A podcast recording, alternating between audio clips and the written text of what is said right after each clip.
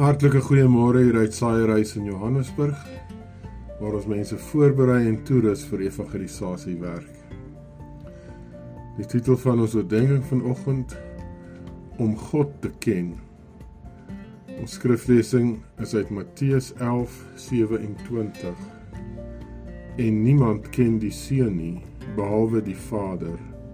Ook ken niemand die Vader nie behalwe die Seun en elkeen aan wie die Seun dit wil openbaar. Redding gee vir my insig en kennis aangaande vryspraak en vergifnis van verzoening met God. Verder gee dit ook aan my kennis oor God.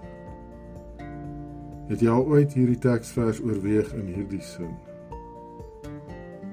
Het jy ooit al die omvang van die evangelie van Jesus Christus gesien?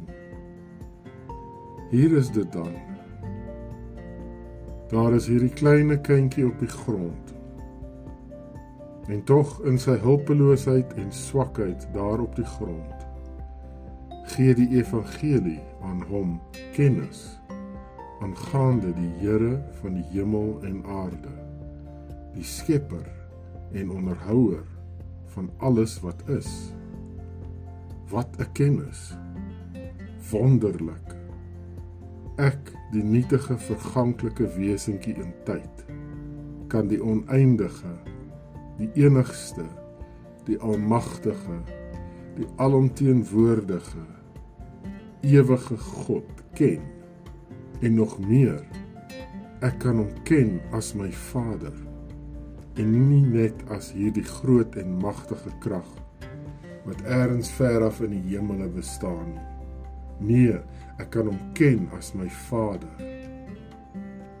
Diegene wat 'n belangstelling het in die Griekse grondteks, kan Matteus 11:25 se kindertjies gaan opkyk en sien dat dit 'n seunskap vervat. Dit is wat ons Here dan sê.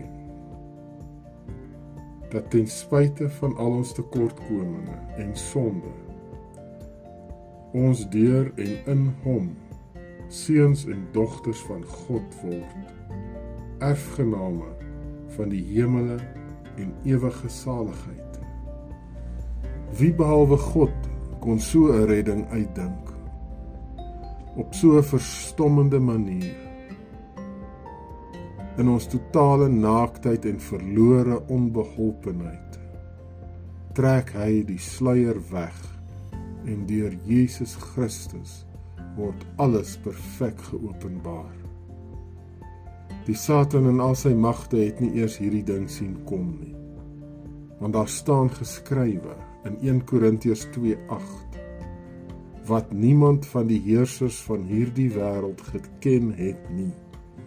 Want as hulle dit geken het, sou hulle die Here van die heerlikheid nie gekruisig het nie. Maar aan ons kindertjies. Volgens 1 Korintiërs 1:30. Deur hom is julle in Christus Jesus wat vir ons geword het wysheid uit God en geregtigheid en heiligmaking en verlossing. Al wat jy dan te doen staan is om na Jesus Christus te kyk en te glo aangaande die skrif dit wat hy vir ons verkry het aan die kruis. Gee jouself dan oor aan hom. Aanvaar sy geskenk aan jou en jy sal die God van hemel en aarde as jou Vader ken.